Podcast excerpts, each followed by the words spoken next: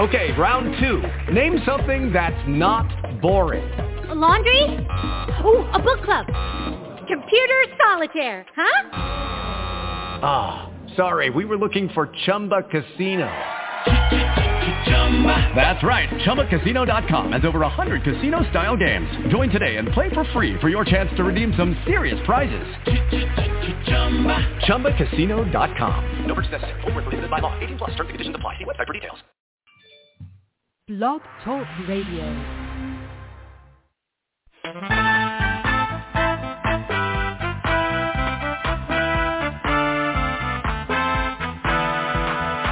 There is a watchman on the wall, bringing forth the written word of God to one and all. Are you getting ready? Will you stand or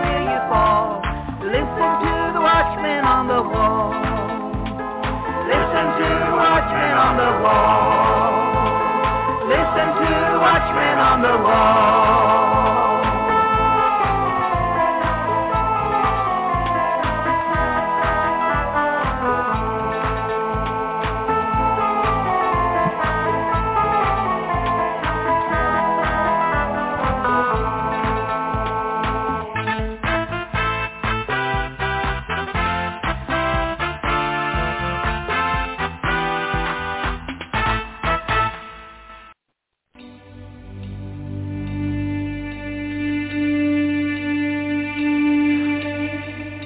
Arise and shine, for your light has come, and the glory of the Lord has risen upon you.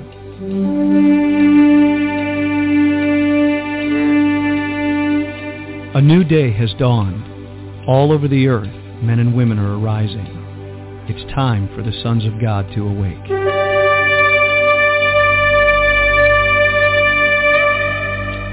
It is a day of justice, recompense, restoration, revival, and resurrection power.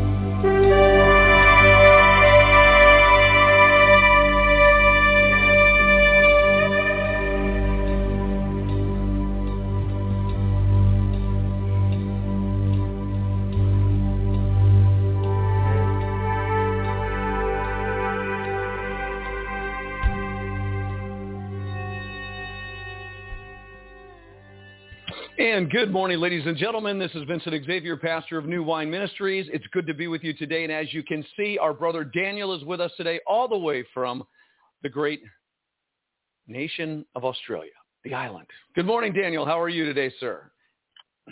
Very good. Even better than I'm talking to you. Yeah, well, thank you for that. I appreciate it. I just had an epiphany, a revelation. Uh, reminds me of the Teton Mountain story that I told, you know, a couple of years ago when I got stuck up in the mountains and uh, my bag was about 10 feet away from me and I couldn't get to it. Well, I, I have a full glass of water, but it's about 10 feet away from me and I left it on the counter. So anyways, it's a tough thing and we're doing good. It's so good to have you with us today. It is. It's been a while. Look, I got caught up last week. I've started a new a new job, so it kind of got me in a bit of a pickle last week. So I apologise. See, that'll happen when you get a new job. It'll put you in a pickle. And that's not a good thing because your job is to tell all of us what's going on in this funny world that we're living in today, right? I guess that's part of my job description. Your, your, your, the name, the title of your business is Funny Business with Daniel Seckham because it's strange out there. There's no doubt it's very, very strange in the atmosphere. Uh, you know, I just shared with you a little story about waking up this morning. Think it was pitch black. I thought it was maybe three, four in the morning. Walking across the room, in my spirit, I hear severity. I I go to one room. I see the clock. It's eight something in the morning. I'm like, oh my gosh, it's pitch black outside. Uh, flash flooding, tornado warnings. I'm like, wow, this is kind of severe. And you know, it's it's just a singular event here, but soon, Daniel, all over the world, we're going to see severity hit this earth, and I I really believe that's coming. Um, and what is your perspective on that? I think we're in the middle of an interval in regard to birth pains. We experienced a very significant birth pain last year in regard to the coronavirus and another birth pain in June in regard to the riots, the BLM riots or the George Floyd riots. But I, I believe that we'll probably see, well, this is pure conjecture, but I, I would imagine that we could possibly see another birth pain this year. It could be anything. It could be another riot. But I have a hunch it could have something to do with China. As much as I don't really don't want to say that because I don't want to see that come to boil over. But I, I think there is a pretty good probability that that could actually come to the surface. Mm-hmm. Yeah, a lot of conversation about China um, Yeah. making their move right now. And hey, did you Yeah. ever? Did you ever? Well, yeah, we already talked about that. Uh, the the number six six six. Somebody was talking to me last night about the mark of the beast, and you know we were hearing the great news from CNN. Uh, the Communist News Network was telling us all everywhere that we get to go to Europe. Americans get to go to Europe this summer if we are vaccinated. If- Hallelujah! Right. What's up with that? Yeah, with the, the vaccine passport. That's what they're saying. I think the vaccine passport is one of the most serious um, threats to individual liberty that um, that we have seen in a long time. I think it's one of the most expansive. Um, I think it's one of the most expansive efforts for the for the government to expand under the guise of it's for your safety. Jesus. So I think, yeah, I think it is. I think it's one of the most um, egregious infringements upon, upon uh, individual liberty, and I would not go along with it at all. Uh, the vaccine passport, I think, is a is a Trojan horse, and um, look, I have no problem. I'm not anti. I'm not anti-vax. Let me just say that. I think one of the greatest inventions that has come to modern science has been the invention of the vaccine. I think when you look at polio and all the other diseases that we have eradicated through vaccines, I think it's been great.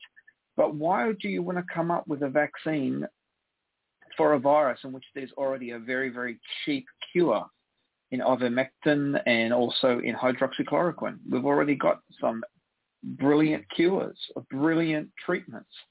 So I don't, you know, so I think the uh, the whole vaccine um, industry is is they're, they're profiting and they're rolling in cash, and uh, and so the farmer, the big pharma is rubbing their hands, and of course the bureaucrats are rubbing their hands, and the globalists are rubbing their hands. It's all a, a wonderful opportunity in which they can centralize and expand state power.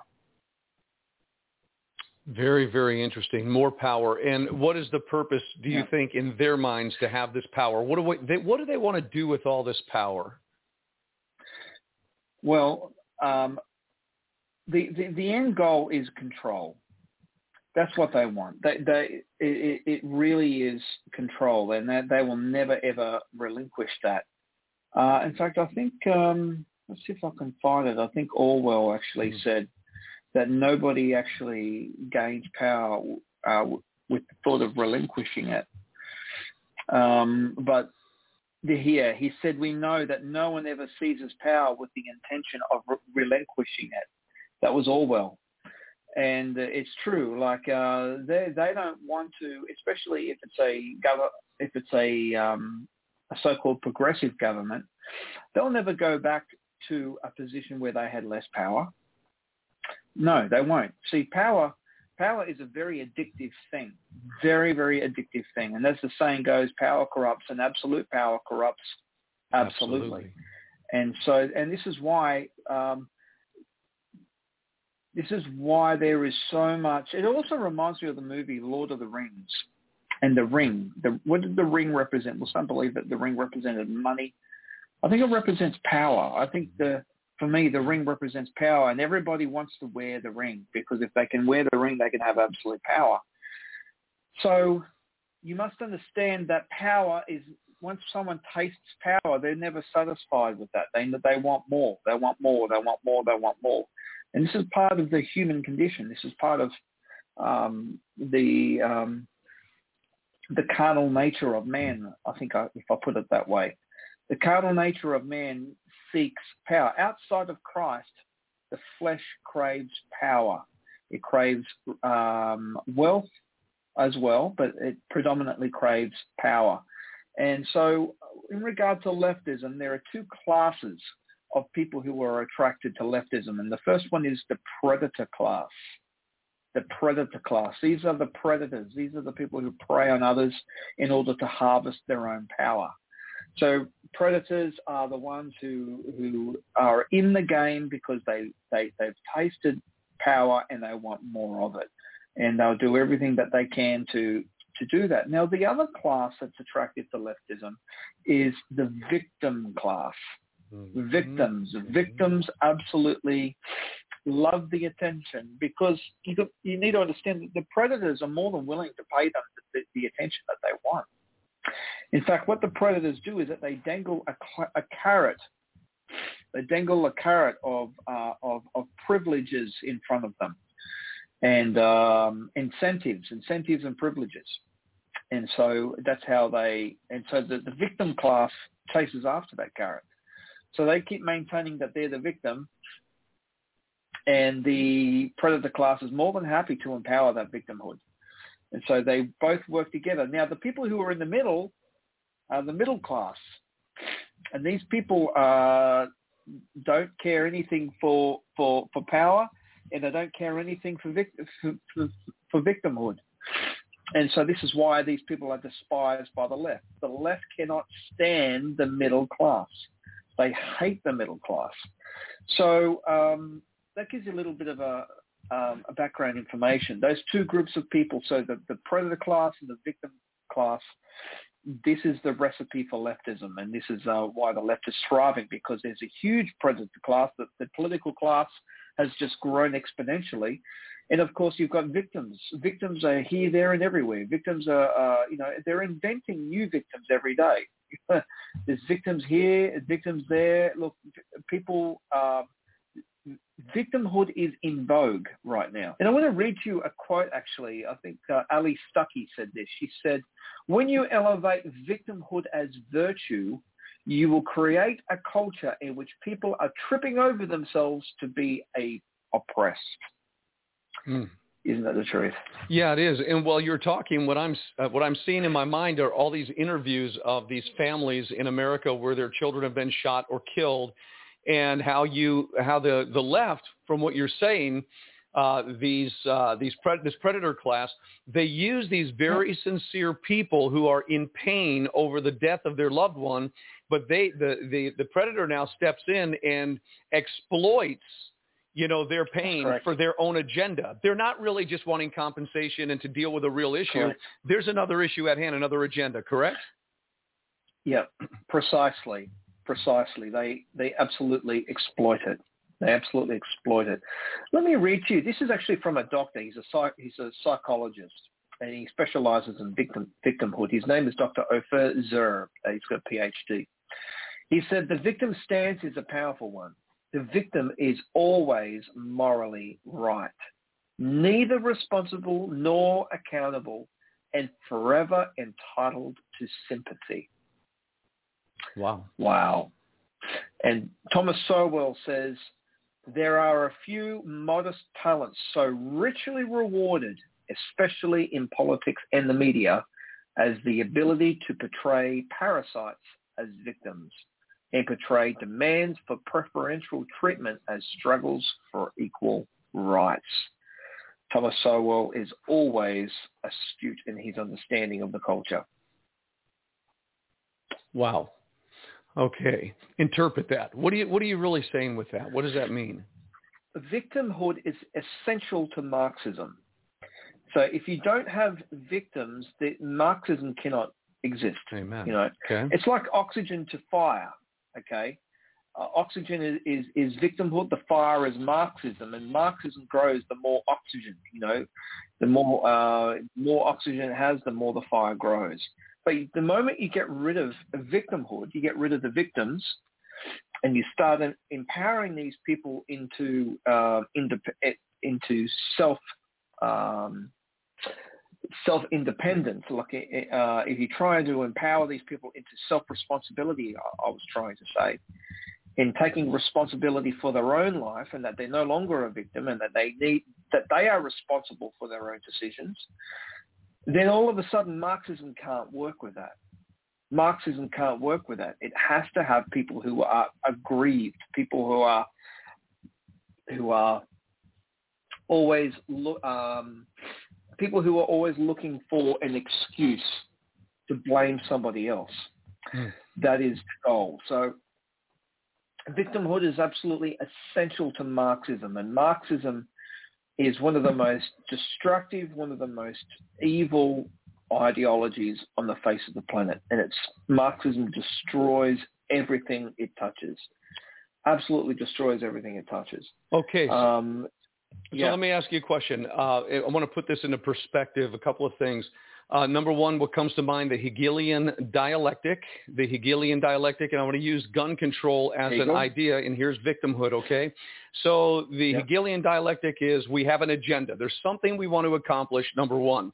So number two Yeah. is we create a crisis to bring forth a Yep. solution to accomplish our agenda. Gun control. We talk about victims. People get shot, they Yeah. get killed, mad, you know, all these uh, terrible things that happen. And so the people that perpetrate that, the predators, is they utilize, well, look at all these shootings. We got to take the guns away from the people. They bring in a solution. That's really going on before our very eyes. But that's a Hegelian dialectic. That's that's kind of a determined. And another thing you said about the oxygen to fire, India right now, the doctors begging, crying for oxygen. Why don't they have oxygen in India? Do you mean oxygen literally? Yeah, the people can't breathe in India. They're, That's right. Right. So why, That's where's the oxygen? However, I, however, I should say that they there was a trial period in which they were using hydroxychloroquine. In fact, they they tr- they used it to treat an entire slum, and they avoided they avoided the this this the spike in deaths. So why they're not using hydroxychloroquine and ivermectin, I, I don't know why. But it is very very sad to see what's actually going on in India at the moment. Um, Some people say it's a depopulation controlled event. Is that possible, sincerely? I don't know. I Okay. don't know. I, I would be speculating uh, if I were to say it was, but look, you can't put anything past the the globalists.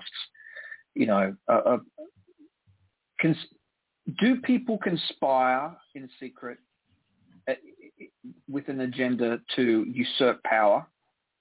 You would have to be naive to say that doesn't Sure. happen. Jekyll Island. Okay. You're It's- right. Yeah, it does happen. Okay, not all, not all conspiracies are actual. You know, there are real conspiracies, and and and, and just you just have to pick up a history book, just to see where there were legitimate conspiracies, where the conspiracy conspiracy theorists were actually right. They were actually right.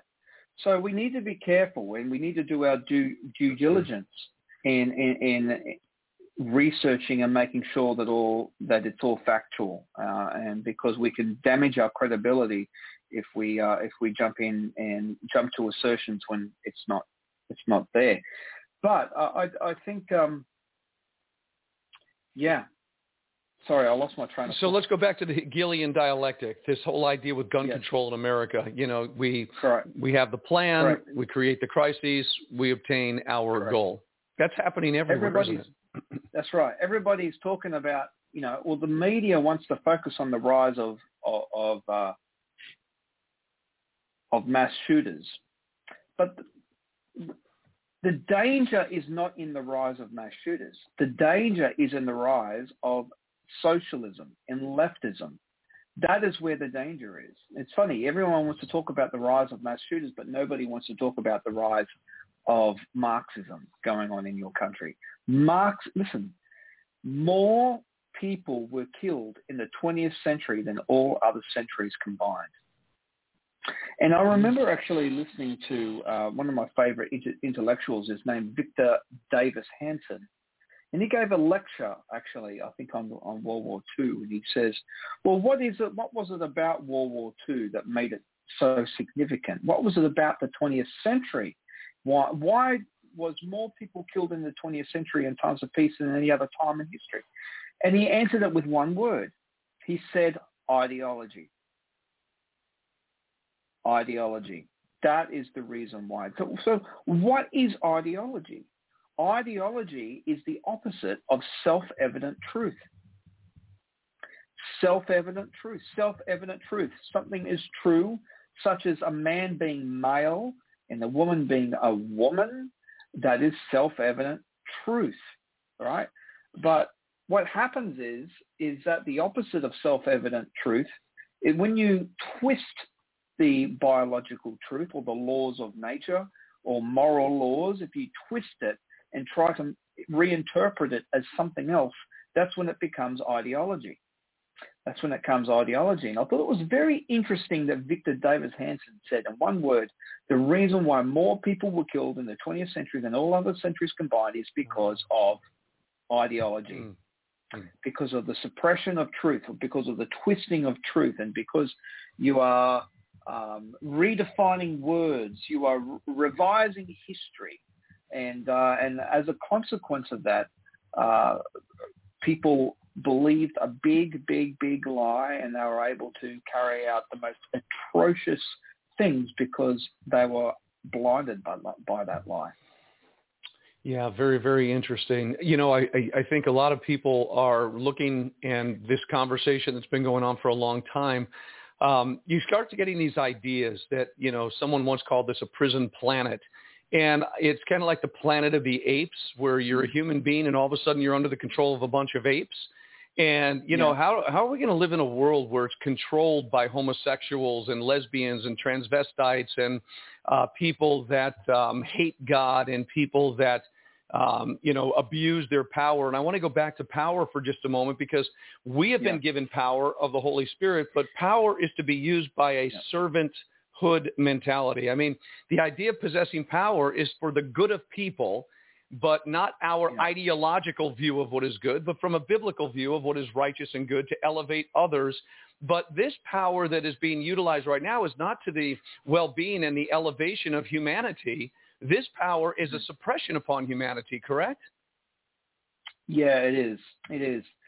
Um, you know, Milton Friedman once said that concentrated power is not rendered harmless by the good intentions of those who created it. I thought, boy, that is just so true. Um, and uh, And again, Milton Friedman says nothing is so permanent as a temporary government program. I think Ronald Reagan also said something similar. He said nothing lasts longer than a temporary government program. In other words, once they taste power, they're not going to relinquish it. They'll find ways in which they can continue on with that power. And, uh, and that's why what you're watching, watching, watching now with the lockdowns is that they're finding excuses to continue on with these lockdowns in fact, this is why, listen, the, the pandemic was such a success for the left. Look what the pandemic did for the Democrats. It got Trump out of office, didn't it? Right? So you had all the, the mail-in ballots and the mm-hmm. drop boxes and all those things because it Brilliant. was yep, absolutely. Because it was under the guise of the pandemic. If it wasn't for the pandemic, you wouldn't have ever had that you would have gone back to having a single election day instead of having an election week, right? So you had your election was drawn out over two or three days. Okay, normally, normally in years past, it's it's just an election night. You just have an election day and that's it. But because of the pandemic, it, it, it opened up um, wonderful opportunities for the left to have excuses in which they could actually pervert the system. So um, listen, they're not going to give up that power. They are not going to give up that power. In fact, they are going to use the pandemic in which to uh, carry on into the midterms next year, and then of course in the presidential election in 2024. They, you can take it to the bank. They will be using the coronavirus as another excuse in which they can carry out with their ballot harvesting. They'll do it for sure. so I want to go back to the Planet of the Apes with that thought. Um, here you had a bunch of apes running the country, and their IQ isn't that strong. They have the IQ of an ape. And so anybody that wasn't one of them, anybody that wasn't an ape was their slave and somebody to be abused. And I, it really does feel this ape mentality that's operating in people yeah. that hate God because if you hate God, you don't have any mm. genuine spiritual intelligence to help and to see things through the way that they really are. So you're operating Yeah. in deception, and that's what we're seeing right now is an ape mentality that uh, it's just guerrilla warfare, if you will, taking over. And, and right now we're hearing stories in the United States, Daniel, that the Homeland Security is beginning a deep investigation into domestic extremism. Now, to the ape Mm. mentality, the domestic extremists are people that are right-wing, conservative Christians, Yeah. maybe even white Yeah. people that haven't renounced their whitehood. I don't know what it's all about, but it's a it's a ape mentality of people that are possessing power and control to enslave the people of this country, and that's not make believe. And so I wonder, well, where is the resistance? Where is the resistance? Mm. Because if you don't fight back, how could you stand against this? Yeah. People are terrified of standing against it because there have been so many people that have been made an example of, and they don't want to be another example, you know, of what happens when the left decide to ostracize you from society. So that's basically what happened. They don't want to do that. They don't want to. They don't want to sacrifice their career.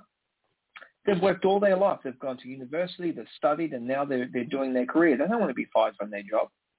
So they just toe the line. They just toe the line, and uh, and so you know, there's two groups of people. There, I, I think, in this, in regard to the left, there's the true believers, the ones who really believe the ideology, and they they are a true believer to the core.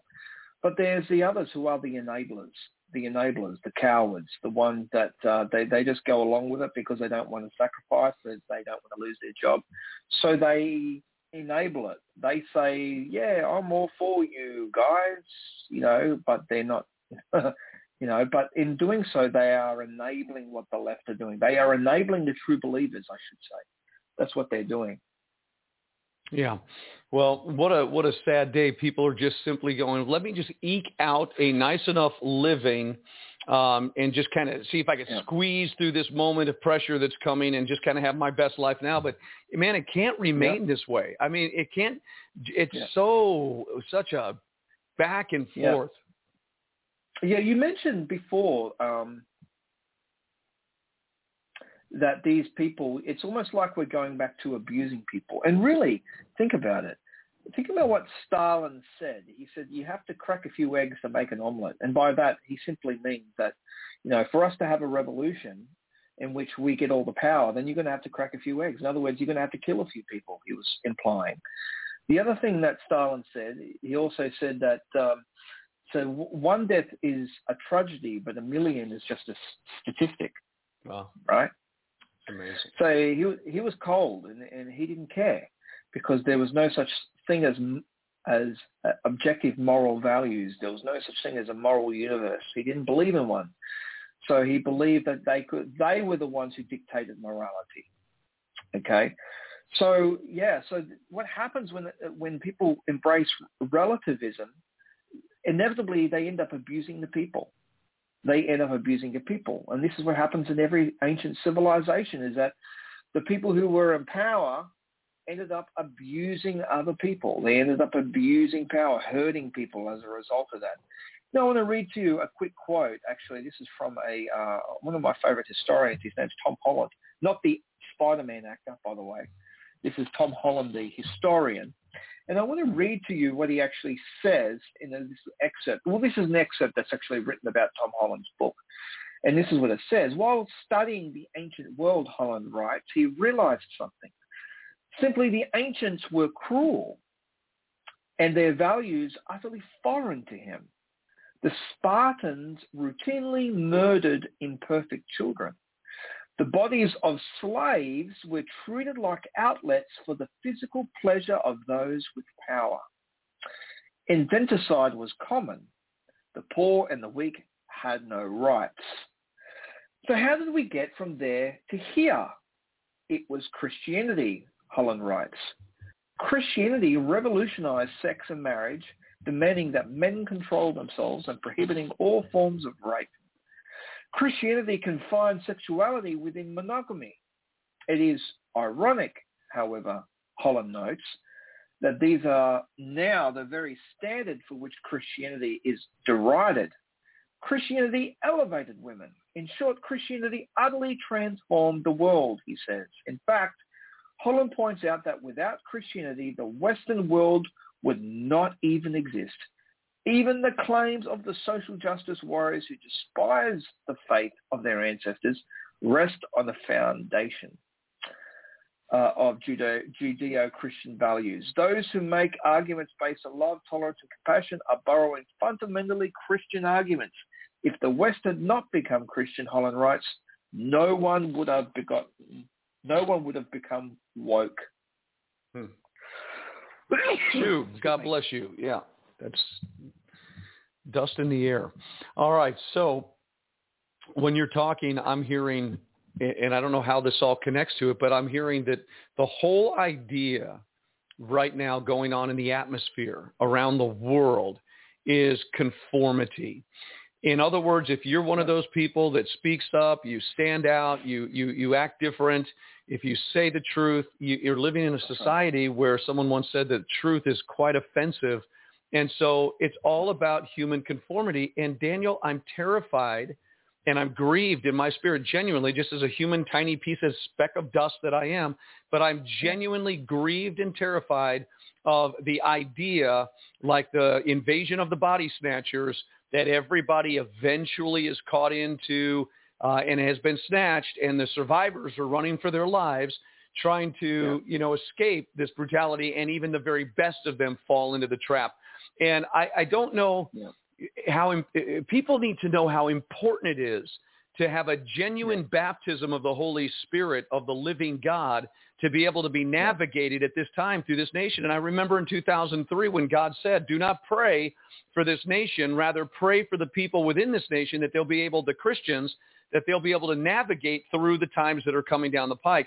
And that's what this whole thing has been mm-hmm. for 18 years is navigating to keep us in a place. And that meant for some people geographical relocations and, you know, shiftings of our, our ideologies and our thoughts and our thinking about the things of God.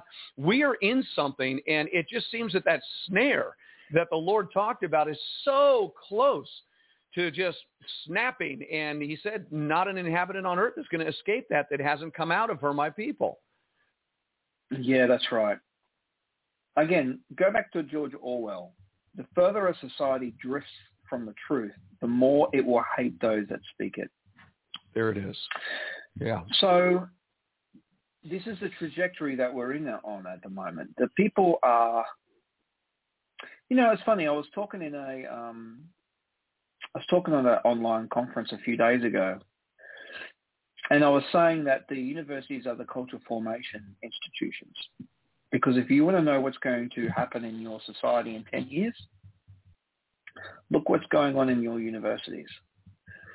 Okay, because they are the ones who are determining the culture. And of course, politics is downstream from culture. So, um, so um, the problem is, is that there is this trajectory where it, once upon a time, it was 10 years, you could look into the future, but it's the, the space is getting shorter and shorter and shorter. Now it's like we're pretty much at the same stage. Like if you want, if you look what's going on in universities, it takes less than three months to get out into the mainstream now.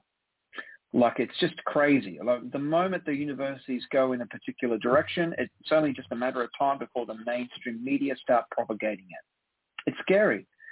Well, I shouldn't say scared because I'm not scared because I know everything's in the Lord's hands. But this is this is where we're at at, at the moment.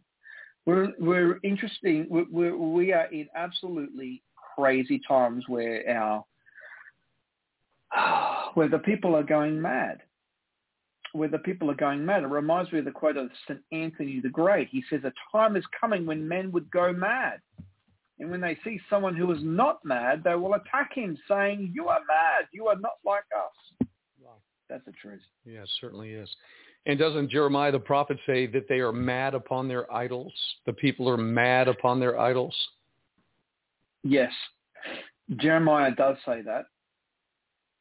But if you also go to Jeremiah 51, you read this very interesting comment. It says, "A Babylon was a gold cup in the Lord's hands. She made the whole earth drunk. The nations drank her wine, and therefore they have now gone mad. Yeah. Yeah. They have now gone mad. Right. There's an old movie. It's a mad, mad world. And it's become more mad. It's become more darkened, more sick uh, mentally than ever before. So um, my question is, how do, how do people living in our ge- generation uh, grow up at this time? I mean, there's got to be something that God is calling his people to, and a large majority of the church is believing, well, praise God, the rapture is almost here. Uh, these times are getting tough, and we're going to be out of here. Praise the Lord. God would never subject us to this kind of a planet. But Daniel, we've all mm-hmm. learned that that's not the reality. The escape through a pre-trib rapture is not the idea, but there is an escape. There is a way to go through these times and to remain faithful unto God to the very end. Uh, we need to speak into that. We do. We do, and we need to speak up about it. It needs to be addressed because that well, that that understanding, that eschatological viewpoint, is entrenched in the West, in particularly America. Um, but it has gained a massive, massive, massive foothold, and it's uh, it's you know listen that the pre-trib rapture wasn't even taught before 1833. It wasn't even taught before then. It was John Nelson Darby, who was a Plymouth Brethren, basically was the one who first conjured it up. And, uh, and in fact, he's his very own best friend, Samuel Tregelles, rebuked him. In fact, even wrote a book rebuking him over it.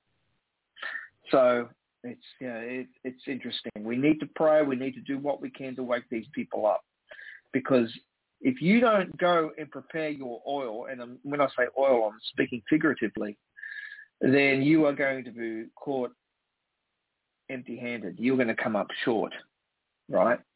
Yeah. So the foolish virgins went to the wise virgins and said, "Give us some of your oil." And they said, "We no, I'm sorry, but you're going to have to go back, go and get buy your own." And so they had no choice but to go in to buy their own, and you know the rest of the story. If yeah, we, they missed out. Yeah. If we would have had this conversation 10 years ago, and we would have been talking about all these things and that they hadn't come yet. You know, we, if we would have talked about 10 years ago, uh, there's going to be a locking down of the human population. There's going to be a global control telling people when they could go and when they have to stay in their home, when they have to wear a mask, when they have to be vaccinated. Uh, it would have sounded like a sci-fi horror movie, would it not have been?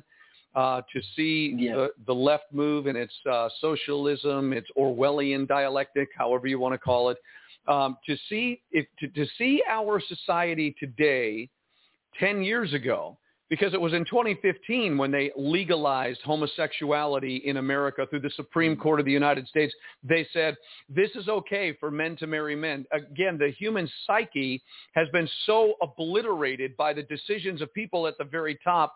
And so if you would have said it 10 years ago, 25 years ago, society will look this way one day. People would have said, oh, come on. And where we're at right now is only a preview to what it's going to look like maybe in a year, Daniel, because of the acceleration of the birth pangs. That's and right. to me, I, you know, I'm not going to deny it. I don't care what anybody says. The biblical reality of what's coming on this earth is that there's a multitude of so-called believers that are about to fall away. Their love is going to wax cold. They're going to get offended. They're going to betray one another, hate one another. The Antichrist is coming to this earth, and when he makes landfall, he comes with fury. And you can't tell yes. me that that's a hundred years from now. I mean, we are living at the time. This is all around us right now let's speak into that just a little bit because, you know, I don't think you or I or the people listening to this broadcast desire anybody to fall away into eternal damnation, to hate God, to come under a spell, and all that crazy stuff. But that's exactly what's going to happen, the blinding of the minds of the masses. You're absolutely right. And uh, in Second Thessalonians chapter 2 also talks about the great delusion that will come because they did not love the truth. There it is. Um, so yeah, I think uh, we're going to see more and more of that. I think the, the blindness is only going to increase. I think people are going to be doubled down in their in their blindness. So I think that we're going to see more madness. And by the way, all this is going to culminate. All this is going to culminate together. But um, Yeah, you're right. What do you mean by that? what do you Um, mean it's going to culminate? Well, it's just going to build up. It's all, it's all going to build up and, and, and build up. I think the when you look at the trajectory where everything is heading, it's just going to get more and more intensified, more and more intensified. There are lots of different trajectories that you need to watch. One of the trajectories is the, um, for example, look at the whole euthanasia movement. Okay, so this is a this is a slippery slope. So they they are looking now that they've legalized euthanasia in some countries. What they're now trying to do is that they're trying to get people to be able to euthanize themselves on more and more frivolous grounds, more and more frivolous grounds. Uh, the same as as abortion, the whole abortion debate. Again, you know, they they they, they are trying to push for laws in which mothers can abort their children up to birth up to birth. birth. You know, I, I remember a very sobering quote um, from Wesley Smith. He says, once society accepts the noxious notion that killing is an acceptable answer to human sacrifice, the definition of suffering never stops expanding. Hmm. Hmm. That's crazy. Yeah. Oh, all right. So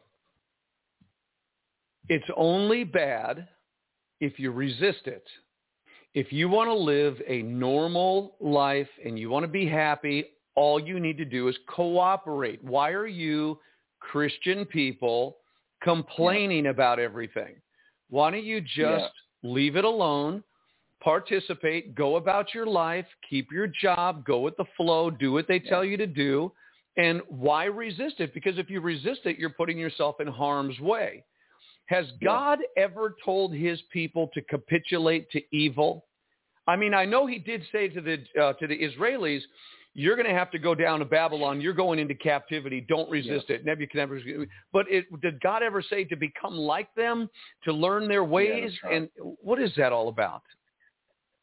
I don't think the problem is in the vaccine itself. I think it's in the system in which it's actually going to, um, like the passport system. I think that's where the issue is. I think that's where the most egregious abuse of uh, privacy and um, individual liberty comes into it. Um, the, listen, there are many faults with the vaccine. We know about the faults with the AstraZeneca vaccine, with the blood clots that that was causing, and now new research has come out and said that the Pfizer uh, vaccine is causing neuro problems with the brain. Wow. Mm. Um, and Moderna is having its own issues. Johnson and Johnson is having issues. And Like I said, we already have a cure. We already have treatment for that, and that's hydroxychloroquine with zinc and an, and an antibiotic. And so, I, listen, but all this is for control. It's for control. They want to control the people. And that is absolutely true. Absolutely true. And yet um, they keep pushing it. They're going to keep pushing it so they can get away with it. So the the uh, admonition to all believers everywhere is to be salt and light.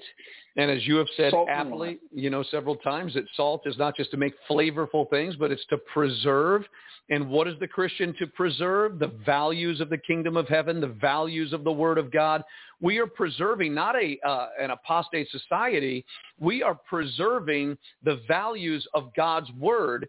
And the moment we capitulate and stop promoting God's Word, then all of a sudden we become useless. We're no longer valuable. So this idea of capitulation, conformity, be quiet, be still because I'm afraid I'm going to lose my life, that is a bunch of bunk, isn't it, for a Christian? Yeah, yeah. Look, listen, there is a um, epidemic of apathy and cowardice, of apathy and cowardice going on. Called And, uh, wisdom. they call that wisdom, by the way. Our cowardice is apathy. wisdom. Yeah, and again, we're talking about the uh, the true believers and the enablers.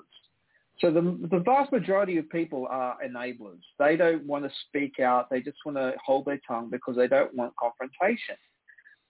You you will be surprised, Vincent, when you realize that the people, the, the ones who are really cause, calling the shots, they are a tiny, tiny minority. And the rest of the majority is doing everything that they say at their beck and call. All right? Now listen, It only takes one or two sheepdogs to control a, a herd of over a thousand sheep, doesn't it? Yeah. One or two sheepdogs. Mhm. And these left-wing activists are basically barking out their orders. They don't care. They don't care. It's uh, it's uh, it's really quite sobering. Very sobering. Every time we see Joe Biden, he's in a scripted form with a mask on, and he says things reading off the teleprompter, and nobody sees him. Kamala Harris sits in the background. Joe, uh, what's his name? Barack Obama is in the other room. They they still have National Guard around Washington D.C.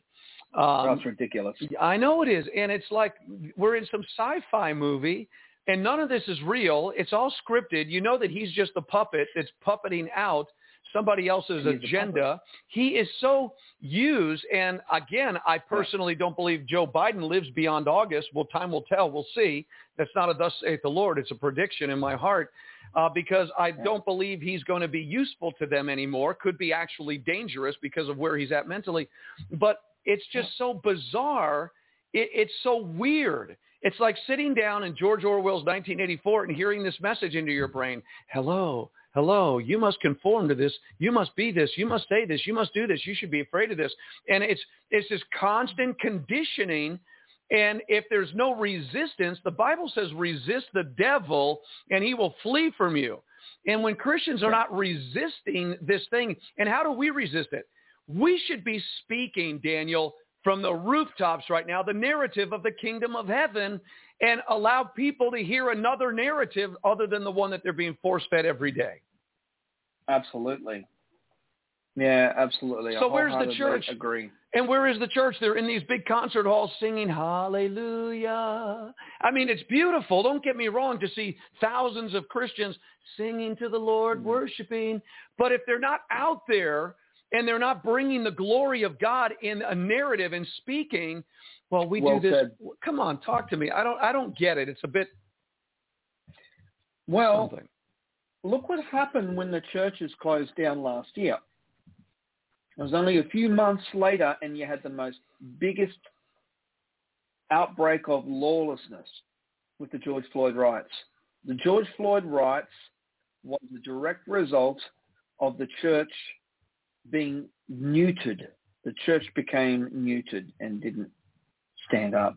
The church didn't stand up. You know, there's a saying that the more um, the world, sorry, the world, the more the church loses her voice, the more the world will lose her conscience. The more the church loses her voice, the more the world will lose her, her conscience, and that's so true. Absolutely true. So we need to we need to be vigilant. Absolutely vigilant. We need to be watching. We need to be praying. We need to be doing all those things. So, yeah. but we're not. And you know. I, I mean, there's some great, great ministries in the earth. There's no doubt about it. You know, one day L.A. Uh, there are people that are really doing some incredible stuff, but there's got to be a balance to our Christian worship and praise and gathering together and loving the Lord. Um, you know, eventually, if we just keep it in, in, in behind closed doors, are we really standing up in our generation? And are we really saying, wait a second, homosexuality is an abomination to God. It is immoral.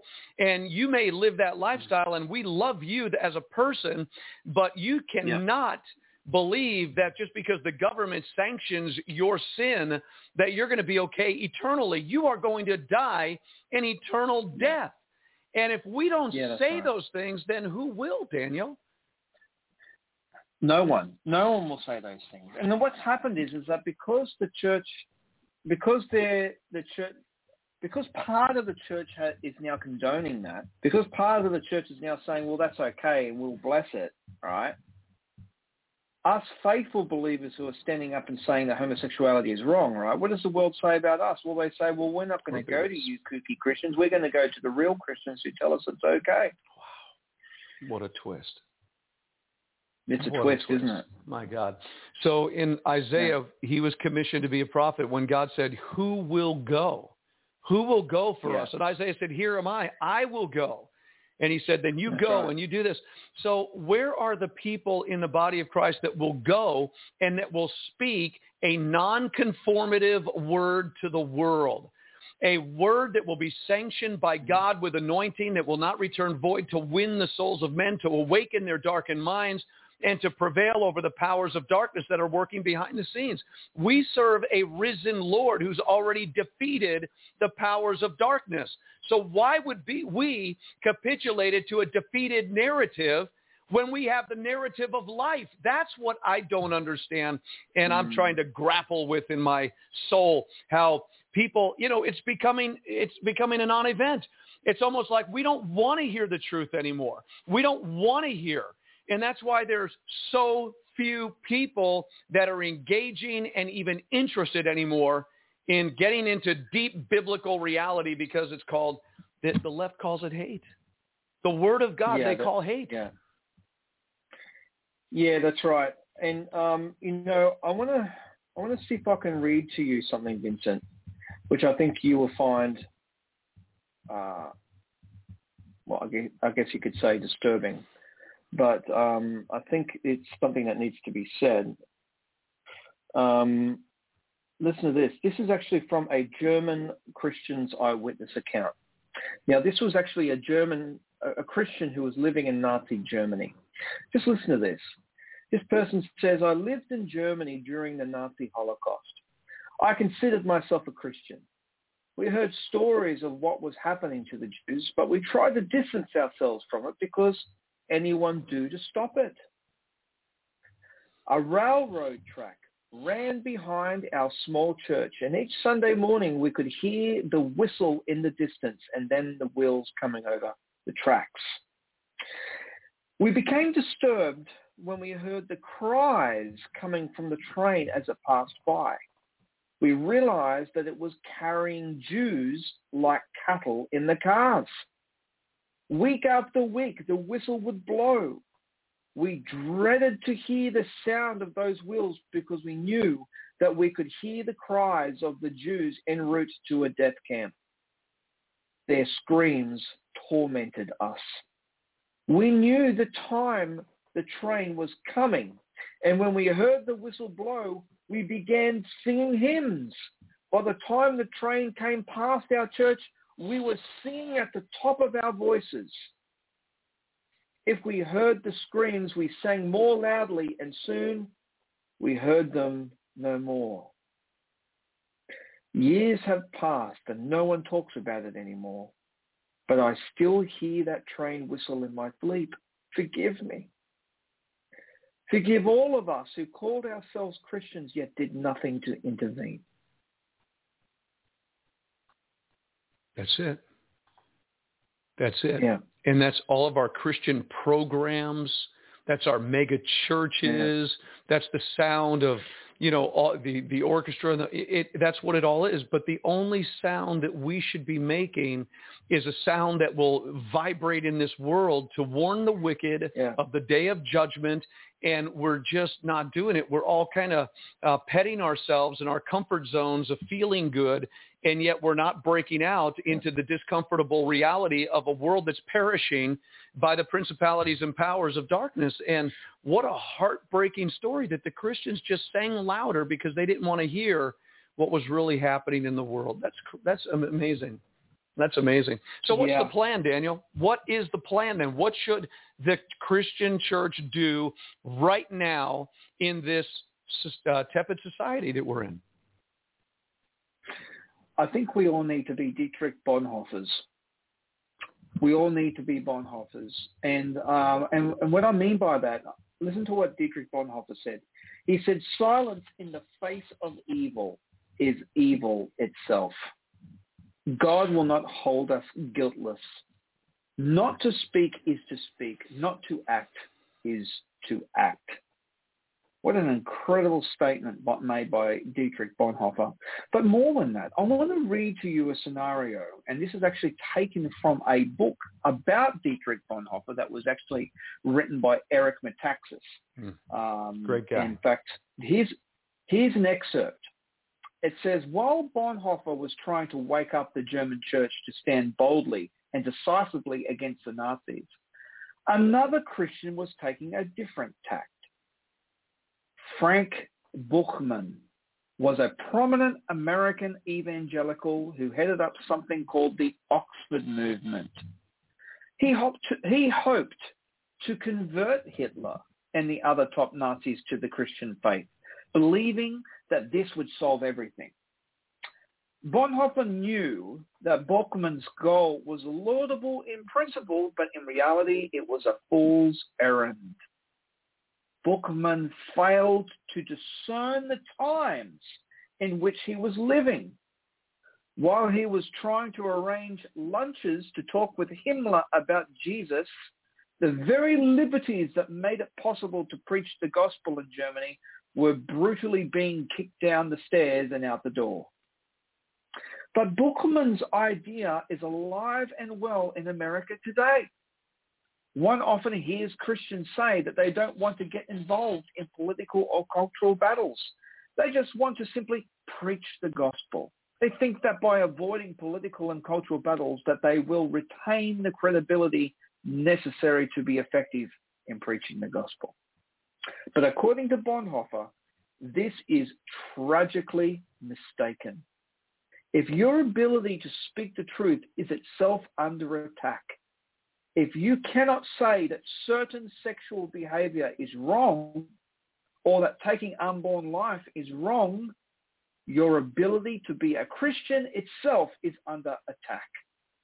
The gospel you will be preaching has been fatally compromised. Wow, what a great excerpt. Huge, huge. And what a conviction. Yeah. What a conviction yeah. upon this thing called the ecclesia, the church. Yeah. Listen, we the church is in a very pre- precarious position because because of what happened a generation ago in World War II, we have no excuse. We have no excuse. You know, the Jews, as they were being rounded up and sent off to the concentration camps, they walked past church after church after church on every street corner.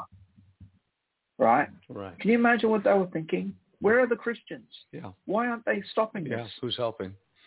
You know, Daniel. Who's helping? Yeah, that's an incredible, incredible point you're making. And while you were talking, I was thinking when Donald J. Trump was the president of the United States of America, he spoke with moxie. I mean, people didn't like him. He was a New York guy, but man, did he speak what was in his mind and what was yeah, on his did. heart without fearing what other people were going to say about him.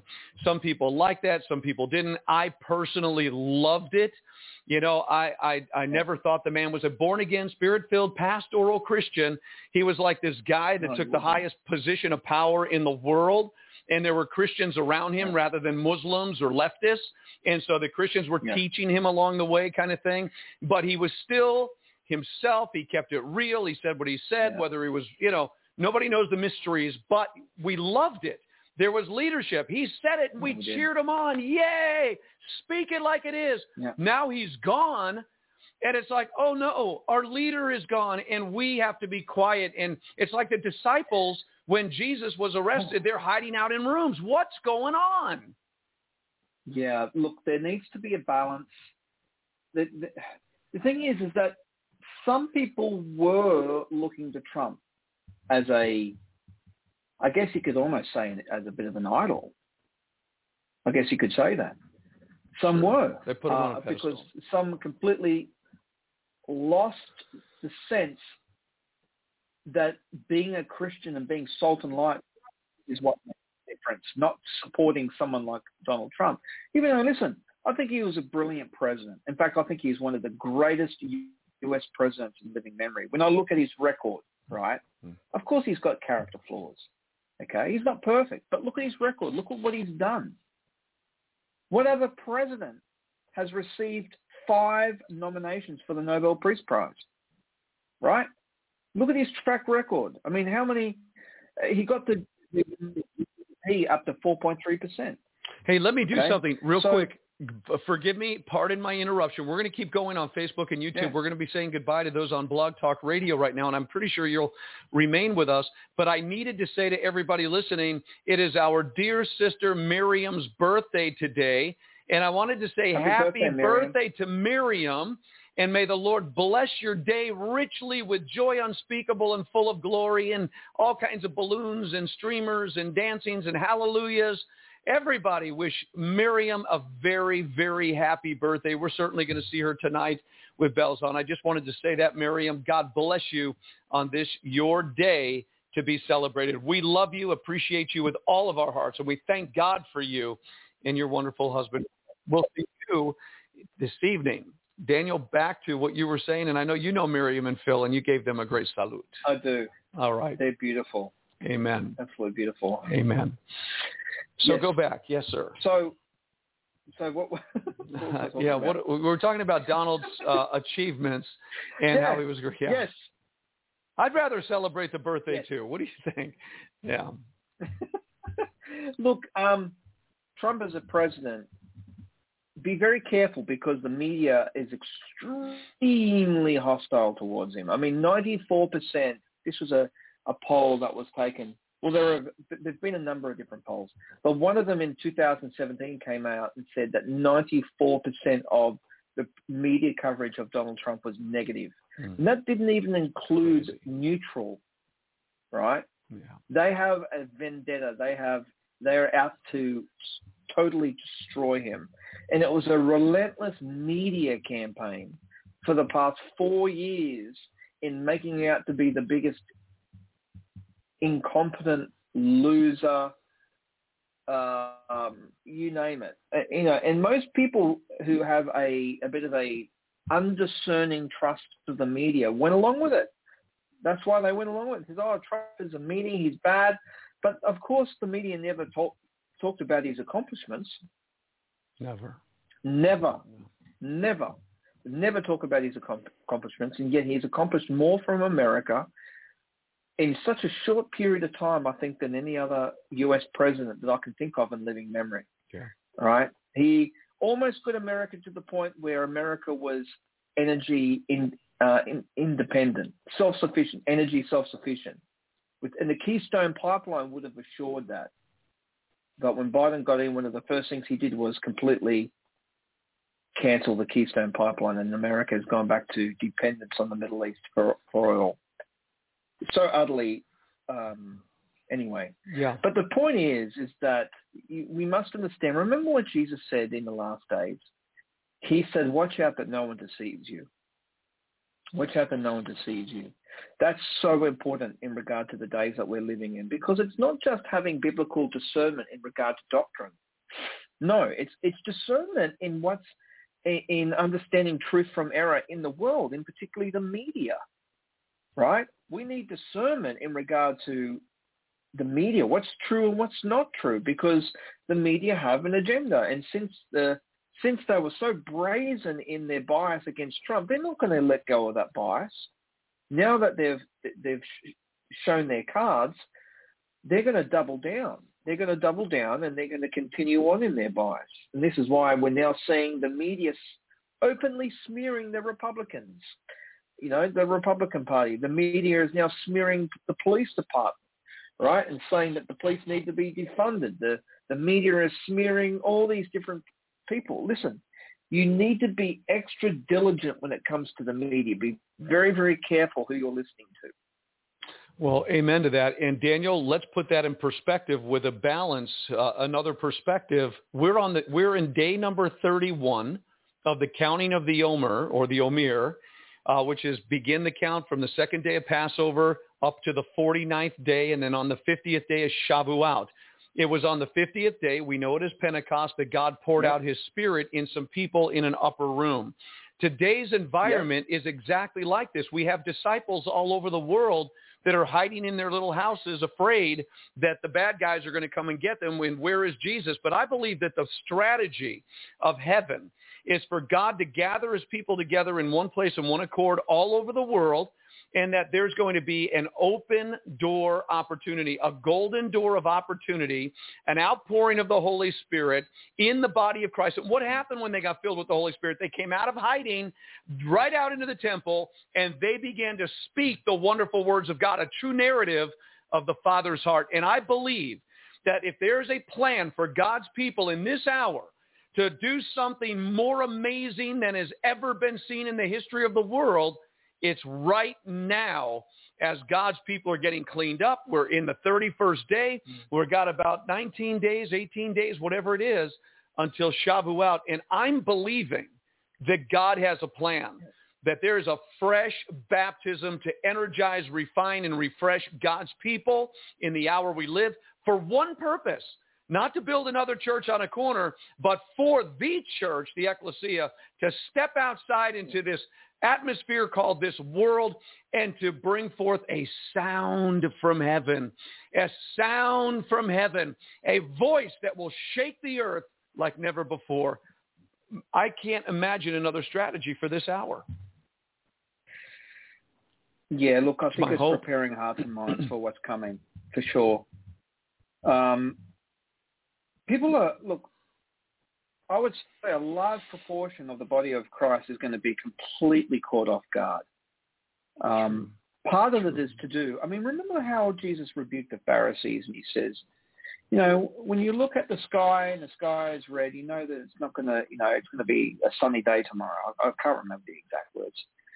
But I'm paraphrasing, but he says something like, you know, you know how to discern the weather. No, but you don't know how to under- discern the signs of the times, right?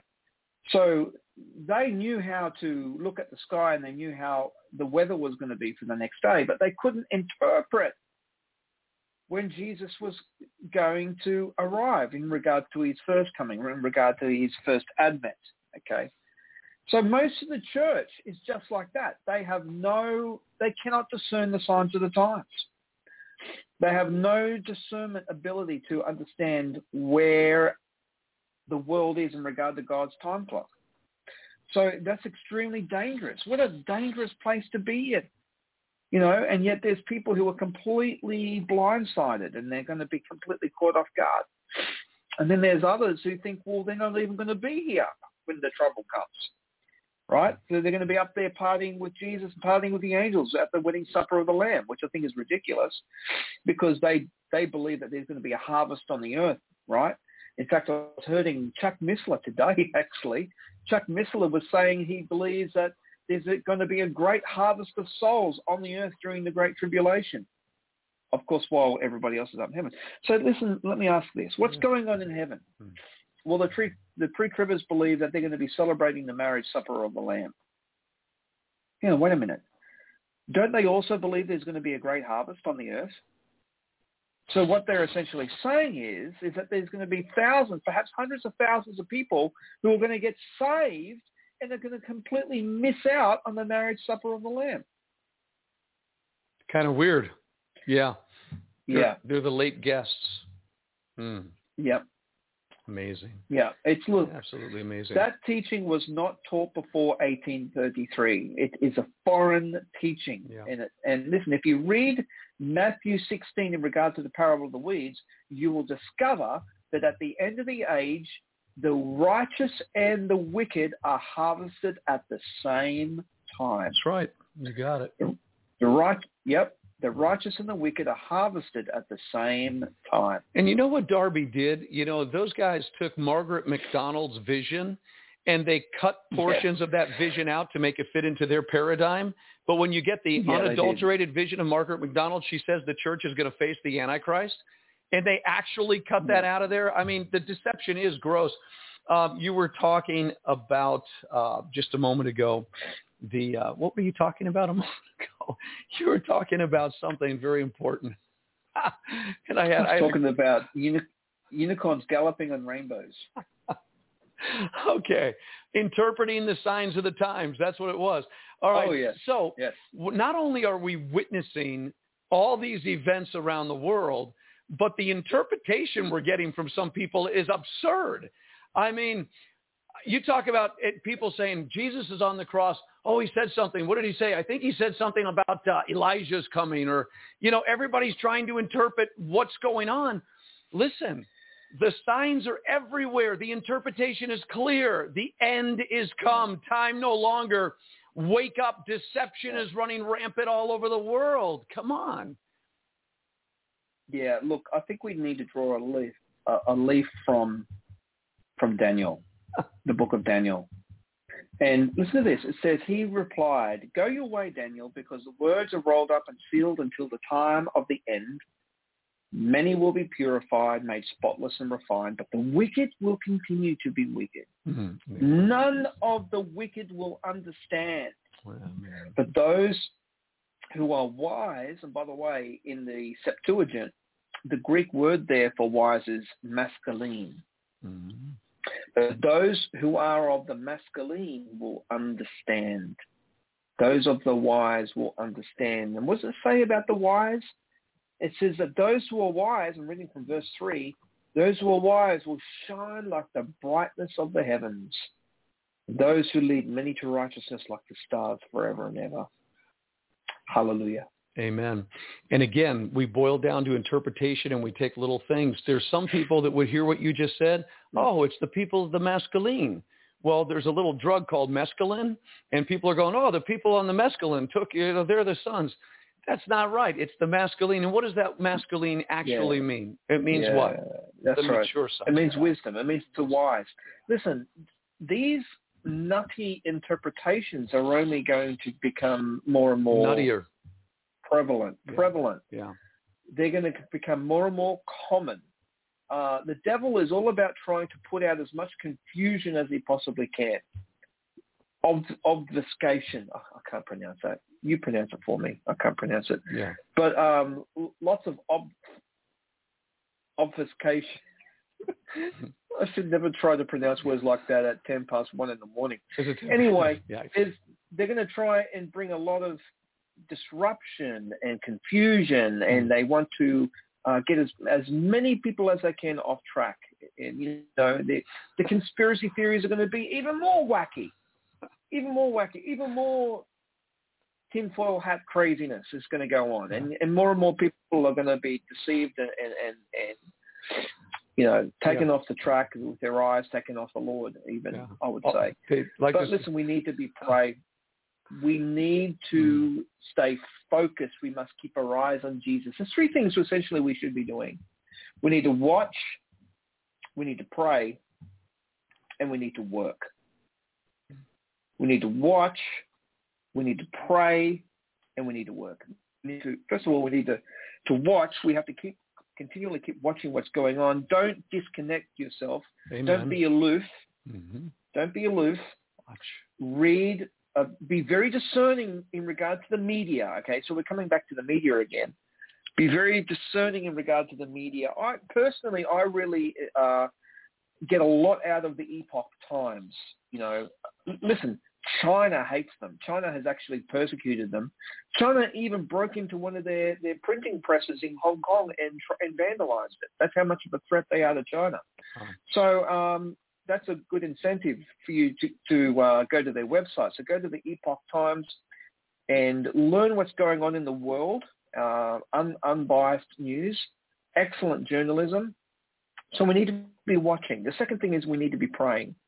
We need to be praying. We cannot. And by the way, I, would like to add to that fasting. Fasting is probably one of the great underrated things that the body of Christ needs is, is doing people need to fast and pray in regard to the days that we're living in, in regard to we need to be hearing what the Spirit is saying to the churches. It's it's absolutely crucial. And thirdly, we need to be working. We need to be productive.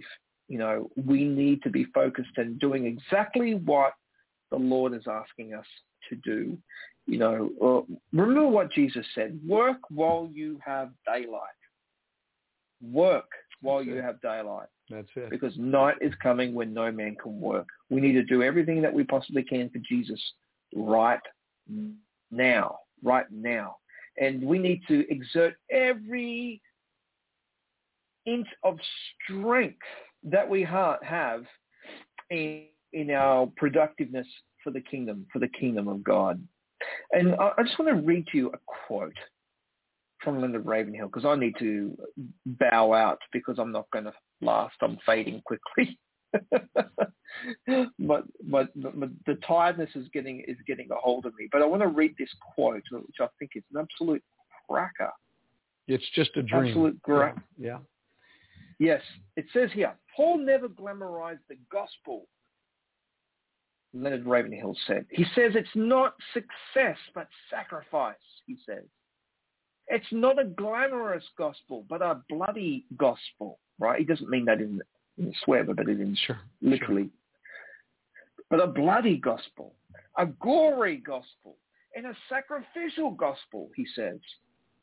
Five minutes inside eternity, and we will wish that we had sacrificed more, wept more, bled more, grieved more, loved more, prayed more, and given more. Wow. Yeah, that always amazes me. Every time you share that uh, from Leonard Ravenhill, that is absolutely amazing. We could do more, and I think each one of us has to ask the question, could we be doing more to yeah. be a part of what God is doing in the earth today? My hope, Daniel, honest to God, and I would hope that everybody listening right now to this broadcast, wherever you're listening or whenever you're listening, in the days we're in, the 31st day of the counting of the Omer, I would ask that you would come into agreement with what God's word says because he has monuments. Uh, when the children of Israel crossed over the Jordan, they were to take 12 stones and build a monument so that future generations would look and say, what does this mean? And they would tell them what God did for the purpose of God could do it again. And when we look at the book of Acts, it's a monumental document for those of us in our final generation looking at that saying, well, this is the acts of God. He could do it again. And Pentecost is coming. We need a Holy Spirit invasion into the mind and heart of God's children that will cause us to do things we would never do. Our timidity, our fear, our quiet manner, I mean a holy boldness of God that will come through the ecclesia out into the open public arena. And I'm hoping to God with all of my heart for an inward baptism, a transformation, something that's going to take me to the next level in my personal walk with God, more intimacy, a deeper longing for him, but an ability for the Holy Spirit to do through me what he wants to do and not me controlling the flow of the Holy Spirit. I am praying for Holy Spirit invasion. I can't find another answer that will hmm. happen to God's kids other than that. And so that's my end thought, my comment for the day. It's after one o'clock in the morning where you're at in Australia, man. I appreciate you so much. And we all care about you and your family and love you. Final word before we go. Good night. That's my final Yeah, exactly. Exactly. oh, look, um, yeah, just, just, um, look, if I could ask for prayer too. Yeah, what do you I? Mean, I'm, I've been feeling a bit bummed out in the sense that, you know, since COVID hit, it's pretty much cut off my itinerant ministry. Um, but just pray that God will make a way. You know, that God will make a way and that he can make it happen, which would be good. Say but, that um, say that one more time. There, what happened? There's there was a cutoff. You well, since COVID, when COVID hit, it it, it basically cut off international travel. Yeah. And so um, we can't here in Australia. International travel, especially to the states, isn't allowed. Not You're allowed. not allowed to Um, travel to the U.S. No, That's no. amazing. no. So they're setting up a travel bubble in between us and New Zealand, but um, yeah, that's just a situation where it is. So just pray that God will make it possible for me to come back over there and do some more ministry, if if the Lord is willing, if the Lord is willing, if it's His will. So yeah, that will. will. be good. We certainly will Yeah, be praying. but in the meantime, look, let's just draw in intimacy to the Lord. Let's draw in intimacy to, to the Lord. Read the scriptures. Read the hard stuff. Read the hard stuff because it'll do you good. It'll do you good. Amen. Ladies and gentlemen, Daniel Seckham, all the way from Australia, we plead the blood of Jesus over you and your family and ask God to open doors of opportunity without the necessity of taking vaccinations and that there'll be an outcry in Australia against all this global shutdown that they will be able to make their own choices and decisions whether or not they want to get on an airplane or not in Jesus' name. Lord, we ask that you supply financial prosperity to Daniel and his family while his inability to communicate the gospel in other places and to be taken care of financially. In Jesus' name, Lord, make a way for him where there seems to be no way. Amen. Let his voice be heard in the earth. Let what you've put in his heart to teach other people come forth. And we bind and rebuke that quenching spirit against his life and against his ministry. And we thank you Amen. for releasing it in the mighty name of Jesus. Amen. And we're so thankful to have your Amen. voice on uh, this Omega Radio Watchman pro- program. Daniel, God bless you, my friend. Shalom. And if people want to support your ministry financially, how do they do that? If someone's listening going, I got to send the guy something. I've, I've, got an issue with my donate page at the moment. You do? Okay. People can't donate there, All right. but I'm working on it. All right. We'll find out what we could do and make sure that uh, you don't have yeah. to be out there selling insurance. Okay. God bless you, my friend. Go to sleep. Shalom. Good night. All right. That's it for us today. It's been a wonderful broadcast with Daniel Seckham. Went a little bit further down the road today. We'll see you tomorrow right here on The Watchman. Hopefully the Spirit of the Lord has a message for the body of Christ. We're doing the best we can. If you like this broadcast, please give it a thumbs up and subscribe to the channel. That's what they tell us to do. And if you would like to donate to this ministry, make sure you do that by going to our website on Omega Radio. Maybe today would be a good day to say, you know what? I just want to support that ministry. And if you do, may God bless your giving, multiply your seed sown, and increase the fruits of your righteousness. We certainly do appreciate it. And on another note, we'll see you tomorrow right now on omegaradio.org, 24 hours a day, seven days a week. A roundtable discussion with Patricia Joy Xavier out of her book, Deliverance, the Christian Bill of Rights. It's happening right now on omegaradio.org. Have a super blessed day. This is Pastor Vince. We'll see you tomorrow. Shalom. Lucky Land Casino asking people what's the weirdest place you've gotten lucky? Lucky? In line at the deli, I guess? Aha, in my dentist's office. More than once, actually. Do I have to say? Yes, you do. In the car before my kids' PTA meeting. Really? Yes. Excuse me, what's the weirdest place you've gotten lucky? I never win and tell. Well, there you have it. You can get lucky anywhere playing at LuckyLandSlots.com. Play for free right now. Are you feeling lucky? No purchase necessary. Void where prohibited by law. 18 plus. Terms and conditions apply. See website for details.